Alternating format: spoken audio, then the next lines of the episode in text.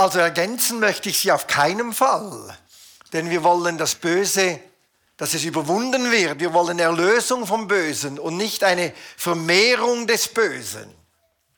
Und es geht ja um diese Dinge, die eben, die wir da gehört haben, die um uns herum sind.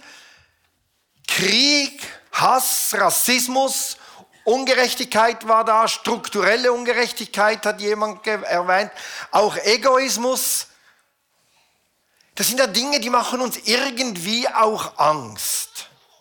Es sind Dinge, die, jemand hat geschrieben, alles was zerstört. Es sind Dinge, die zerstörerisch sind. Und weil sie zerstörerisch sind, beten wir, erlöse uns von dem Bösen. Und wir brauchen diese Erlösung ganz dringend.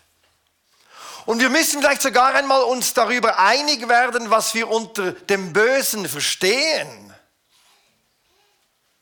Jemand hat geschrieben, der Satan, es heißt hier ja im Gebet nicht, erlöse uns von dem Satan, sondern von dem Bösen. Was ist es dann genau?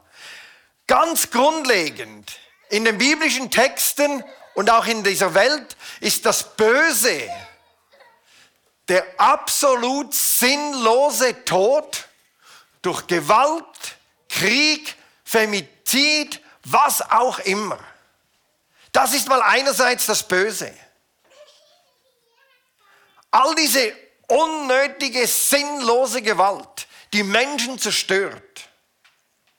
Das Böse ist aber auch in der Bibel die Gleichgültigkeit mit der wir uns an das Böse in unserer Welt gewöhnen und nicht mehr aufschreien. Wir bleiben einfach ruhig, obwohl es zum Schreien ist. Ist auch das Böse. Und dann ist das Böse all die Dinge, die zerstörerisch sind, und die wir für selbstverständlich hinnehmen, für die wir sogar Werbung machen. Geiz ist geil. Nein, Geiz ist nicht geil. Er zerstört. Das sind all diese Dinge, das sind die abgrundbösen Dinge. Die sinnlose Zerstörung, die ganze Gewalt, die Gleichgültigkeit, und diese Umdrehung, dass wir Dinge sogar noch cool finden, die zutiefst böse und zerstörerisch sind. Das ist das Böse. Und deshalb beten wir, erlöse uns von dem Bösen. Und wenn wir beten, Gott erlöse uns von dem Bösen, dann sind schon mal zwei Dinge klar. Erstens, es ist Gott, der uns erlöst. Und zweitens, ich bin nicht irgendwo ein Lucky Luke, der einsame Cowboy weit, weit weg von zu Hause, der ganz allein gegen das Böse ankämpft. Es sind wir. Wir beten dieses Gebet gemeinsam. Und wir beten, bis es erfüllt wird. Bis diese ganze Schöpfung vom Bösen erlöst ist. In den Vorbereitungen bin ich dann schnell an meine Grenzen gestoßen. Wisst ihr, es ist eine Sache, hier im Gottesdienst relativ gemütlich zu sitzen und zu beten, erlöse uns von dem Bösen. Aber da brauchen ganz viele Menschen heute, jetzt, diesen Moment dringend Erlösung vom Bösen. Sie leiden Missbrauch, sie leiden Hunger, sie leiden Gewalt, sie leiden Ungerechtigkeit, strukturelle Ungerechtigkeit. Und das auf eine brutale Art und Weise. Und wir haben uns so daran gewöhnt, das in den Nachrichten zu sehen. Und manchmal ist es uns zu viel. Und wir schauen es ja nicht einmal mehr an, das geht mir auch so. Aber diese Menschen brauchen jetzt Erlösung vom Bösen.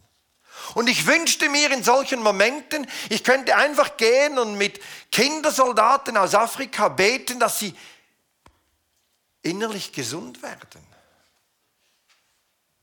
dass sie heil werden. Aber so schnell geht das nicht. Das passiert so nicht. Deshalb habe ich mich diese Woche so oft und so oft gefragt, ja Gott, wie um Himmels willen erlösest du uns von dem Bösen? Was machst du, damit das Böse in unserer Welt überwunden wird? Ja, was macht er? Wir schauen uns zuerst einmal den Beitrag von Jesus an. In Johannes 16, Vers 33, also ganz kurz vor Karfreitag, da betet Jesus ganz großartig. Dies alles habe ich euch gesagt, damit ihr in meinem Frieden geborgen seid. In der Welt wird man euch hart zusetzen. Verliert aber nicht den Mut. Ich habe die Welt besiegt. Wisst ihr, ich habe mich diese Woche gefragt, hat er das? Hat er das wirklich? Viel ist nicht zu sehen. Als er das gesagt hat, so großartig, ich habe die Welt besiegt, hat er nachher nicht die Römer, die alle so brutal unterdrückt haben, einfach rausgeworfen. Er hat auch nicht diesen Tyrannen Herodes abgesetzt, der Menschen gequält und ausgebeutet hat. Er hat auch nicht die religiöse Elite abgesetzt, die die abhängige Masse für ihre eigenen Zwecke missbraucht hat. Er wurde gekreuzigt. Ist das nicht gerade ein glorreicher Sieg, finde ich? Das klingt nicht nach einem beeindruckenden Sieg über den Bösen. Das klingt eher danach, dass Jesus Opfer des Bösen wurde und nicht einfach Herr über das Böse. Und auch heute noch scheint das Böse zu triumphieren. Wie kann Gott uns und wie kann Gott die Menschen aus ihren Höllen erlösen? Manchmal denke ich, wisst ihr, die meisten Menschen in unserer Welt, die brauchen nicht eine Erlösung dann und irgendwann mal in ferner Zukunft von einer Hölle. Ihr Leben ist heute die Hölle. Im Sudan ist wieder Bürgerkrieg. Zum hundertsten Mal. Da werden einfach Menschen umgebracht. Das ist die Hölle. Ich war einmal in Benin und dann kam ein Mitarbeiter vom DEZA zu Besuch und der kam aus Zentralafrika, einem Einsatz Bürgerkrieg. Der hat mir gesagt, weißt du, für drei Generationen sind die wieder alle traumatisiert. Es geht nichts mehr. Achtjährige, neunjährige, zehnjährige Kinder werden trainiert, andere umzubringen. Da kannst du nach Generationen erst hoffen, dass vielleicht jemand ein einigermaßen normales Leben führen kann. Das sind die Höllen, die Realität sind. Und die Menschen brauchen Erlösung aus diesen Höllen. Aber wie macht das Jesus? Wie kann er das? Eines ist mir klar geworden. Jesus wusste, man kann das Böse nicht wegbomben.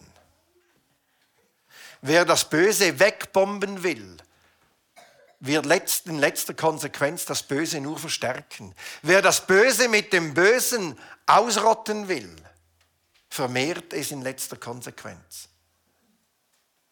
Das wusste er. Und so hat er konsequent einen anderen Weg gewählt, um das Böse zu überwinden.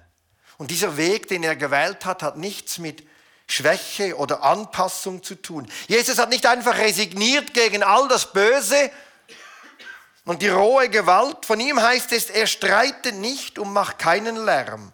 Er hält keine lauten Reden auf der Straße. Das geknickte Schilfrohr zerbricht er nicht. Den glimmenden Docht löscht er nicht aus. So handelt er, bis er meine Rechtsordnung zum Sieg verholfen hat. Auf ihn werden die Völker ihre Hoffnung setzen. Jesus kämpft und lernt nicht. Er löscht nicht aus, er zerbricht das Zerbrochene nicht noch endgültig sondern er steigt radikal aus dieser Gewaltspirale aus, aus den Katastrophen unserer Leben, aus der Ungerechtigkeit, aus dem Missbrauch.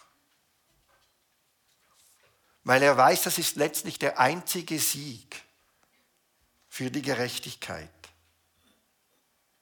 Für uns heißt es, der Gott der Herrlichkeit und des Lebens ist in den Tragödien des menschlichen Lebens zu finden. Und seine Gegenwart, das ist der Lösung. Er steigt hinein in die Tragödien und Abgründe und die Höllen unseres Lebens, wird Teil davon, weil er nur so uns daraus erlösen kann. Das wirkt für mich nicht sehr beeindruckend, muss ich ganz ehrlich sagen. Aber ich habe mir überlegt, es ist die einzige Hoffnung, denn jeder andere Weg verstärkt das Böse nur. Wenigstens ist Jesus einmal radikal anders als alle anderen, die das Böse wegbomben wollen. Und glaubt mir, das Böse schlägt zu, sinnlos. Sinnlos. Völlig absurd und löscht Leben aus. Aber Jesus hat einen ganz anderen Weg gewählt. Deswegen kann er uns erlösen vom Bösen. Das kann ich jetzt gut da predigen. Diese Woche war ein bisschen turbulent. Ich musste diese Predigt vorbereiten und das Böse hat zugeschlagen. Und dann bleibst du ohnmächtig da. Und ich finde, Gott könnte sich schon ein bisschen mehr ins Zeugs legen. Für all die Menschen, die leiden an Ungerechtigkeit, Missbrauch, Gewalt. Mein Bruder in Peru, der hat mir einmal gesagt, weißt du, du fragst gar nicht, ob eine Frau sexuell missbraucht wurde. Du gehst davon aus. Die Frage ist höchstens, wie oft. Das ist böse. Das ist grundlegend böse. Und in der Schweiz ist es nicht so viel besser. Die Welt ist keine heile Welt. Und ich finde wirklich, Gott könnte ein bisschen mehr machen. Das habe ich ihm diese Woche mehrmals gesagt. Ich habe dann gemerkt, ich bin nicht der Einzige, der dieses Gefühl hat, Gott könnte ein bisschen mehr machen und sollte ein bisschen mehr machen. Uns geht es ja noch recht gut hier.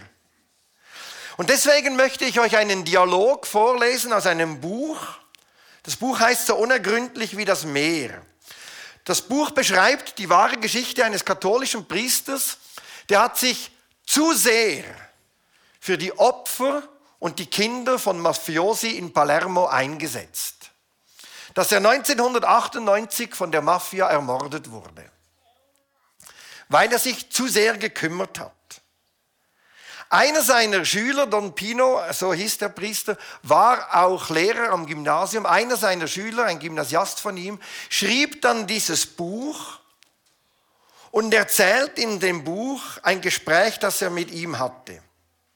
Er hat dem Priester die Frage gestellt, was er denn als Einzelperson schon gegen die übermächtige Mafia ausrichten könne. Darauf antwortete der Priester und jetzt kommt das Zitat. Ich bin nicht allein. Die Mafia ist stark, doch Gott ist allmächtig. Und wieso macht er dann nichts? Don Pino schweigt. Er lächelt, winkt mich zu sich heran, als wollte er mir ein Geheimnis verraten. Eines hat er gemacht. Und was? Dich und mich. Bei allem Respekt, aber das scheint mir nicht so doll. Ein bisschen mehr hätte er sich schon ins Zeug legen können. Das ist der Dialog. Und nun kommt unser Beitrag. Was können wir dazu beitragen, dass Gott uns vom Erlös Bösen erlöst?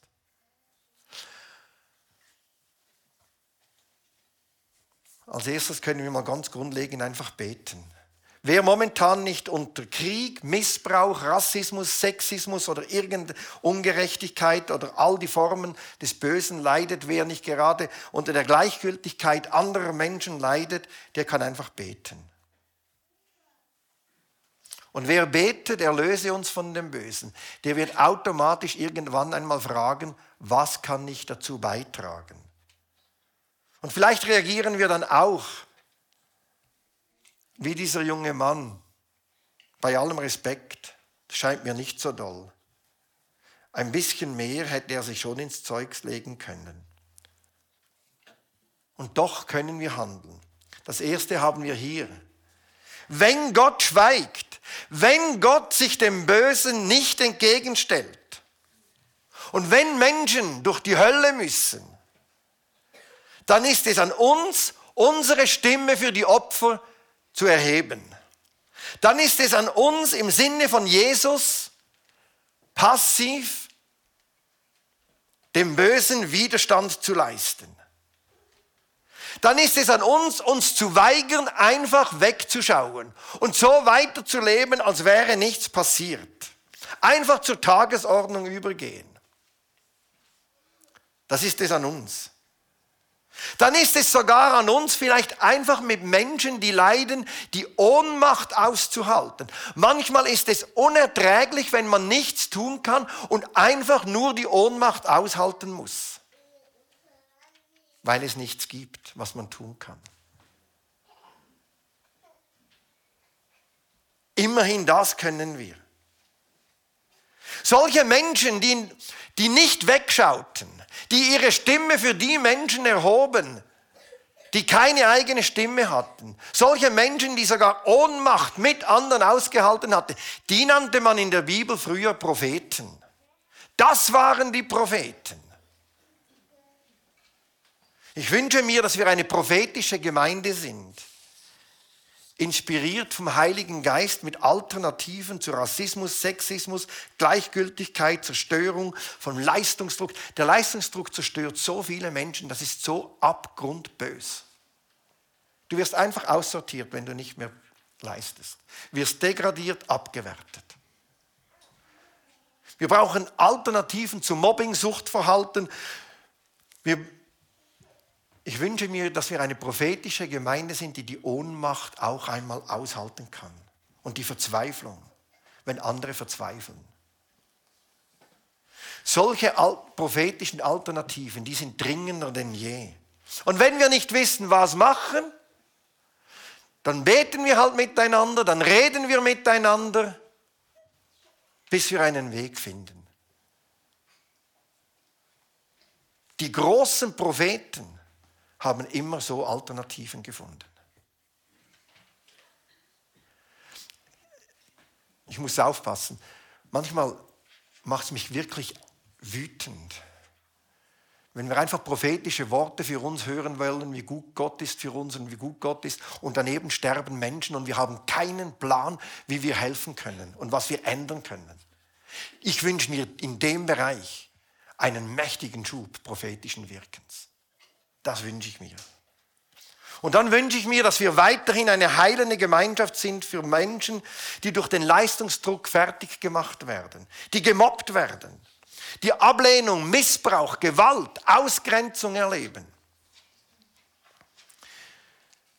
Und ich hoffe, dass wir eine Gemeinschaft sind, die Menschen völlig losgelöst von ihrer sexuellen Orientierung, von allem, was sie erlitten haben, einfach Beziehungssicherheit geben. Es ist gut, ihr seid in Sicherheit. Das wünsche ich mir. Erlöse uns von dem Bösen. Wenn wir das beten, beten wir gleichzeitig. Mach uns zu einer heilenden Gemeinschaft für all die Menschen, deren Leben vom Bösen zerstört wurde. Es ist nicht nur so beim Verdingbub früher. Es gibt solche Tragödien noch heute. Das ist abgrundböse dass wir eine, weiterhin eine heilende Gemeinschaft sind für solche Menschen. Für mich sind das die schönsten Geschichten, wenn Menschen, die so zerbrochen wurden durch das Leben, die in der Hölle waren, mindestens ansatzweise Heilung erleben. Ich denke an eine Studentin zurück, noch in Deutschland, die wurde über Jahre vom Vater missbraucht über Jahre. Gemerkt haben wir es erst, als es um die Dreieinigkeit ging. Und sie immer gesagt hat, ja, wenn ich zum Vater bete, dann ist doch der Sohn eifersüchtig, weil das ganze Beziehungsdrama von zu Hause so an die Oberfläche kam. Wenn man mit dem Vater sprach, war die Mutter sauer, wenn sie mit der Mutter lieb war, war der Vater sauer. Und der ganze Missbrauch kam hoch. Auch da hätte ich mir damals gewünscht, ich hätte einfach vollmächtig beten können und sie wäre gesund gewesen. So schnell und so einfach ging es nicht.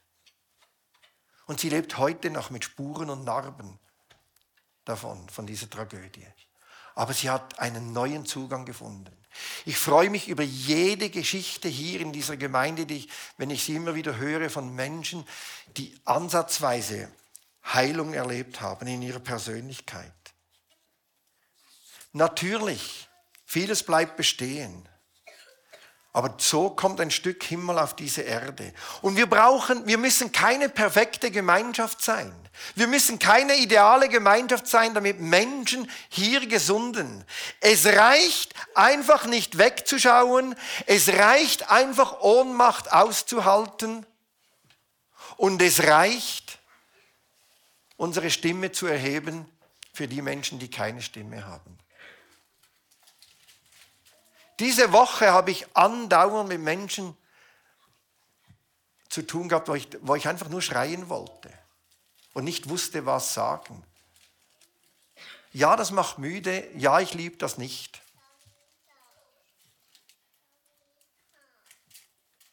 Aber vielleicht kommt ja Heilung. Vielleicht kommt so mehr Himmel auf Erde.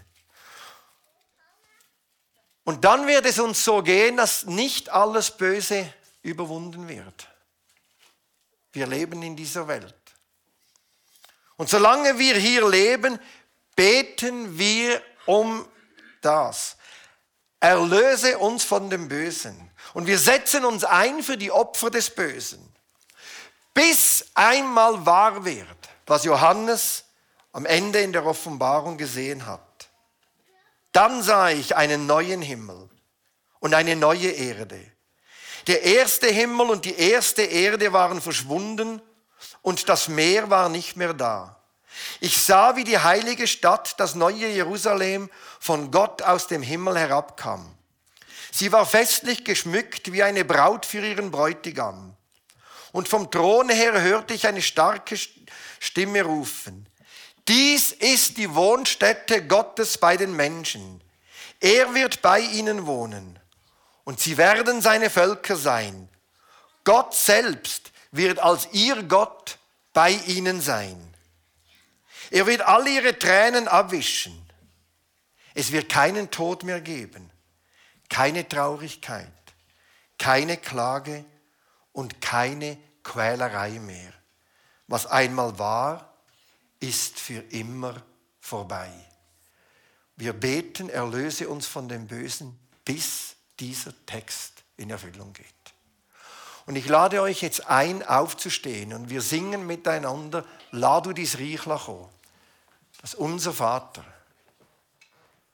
Und wir bitten es, erlöse uns von dem Bösen, erlöse die Welt von dem Bösen. Und wenn es Leute hat, hier unter uns, die unter dem Bösen leiden,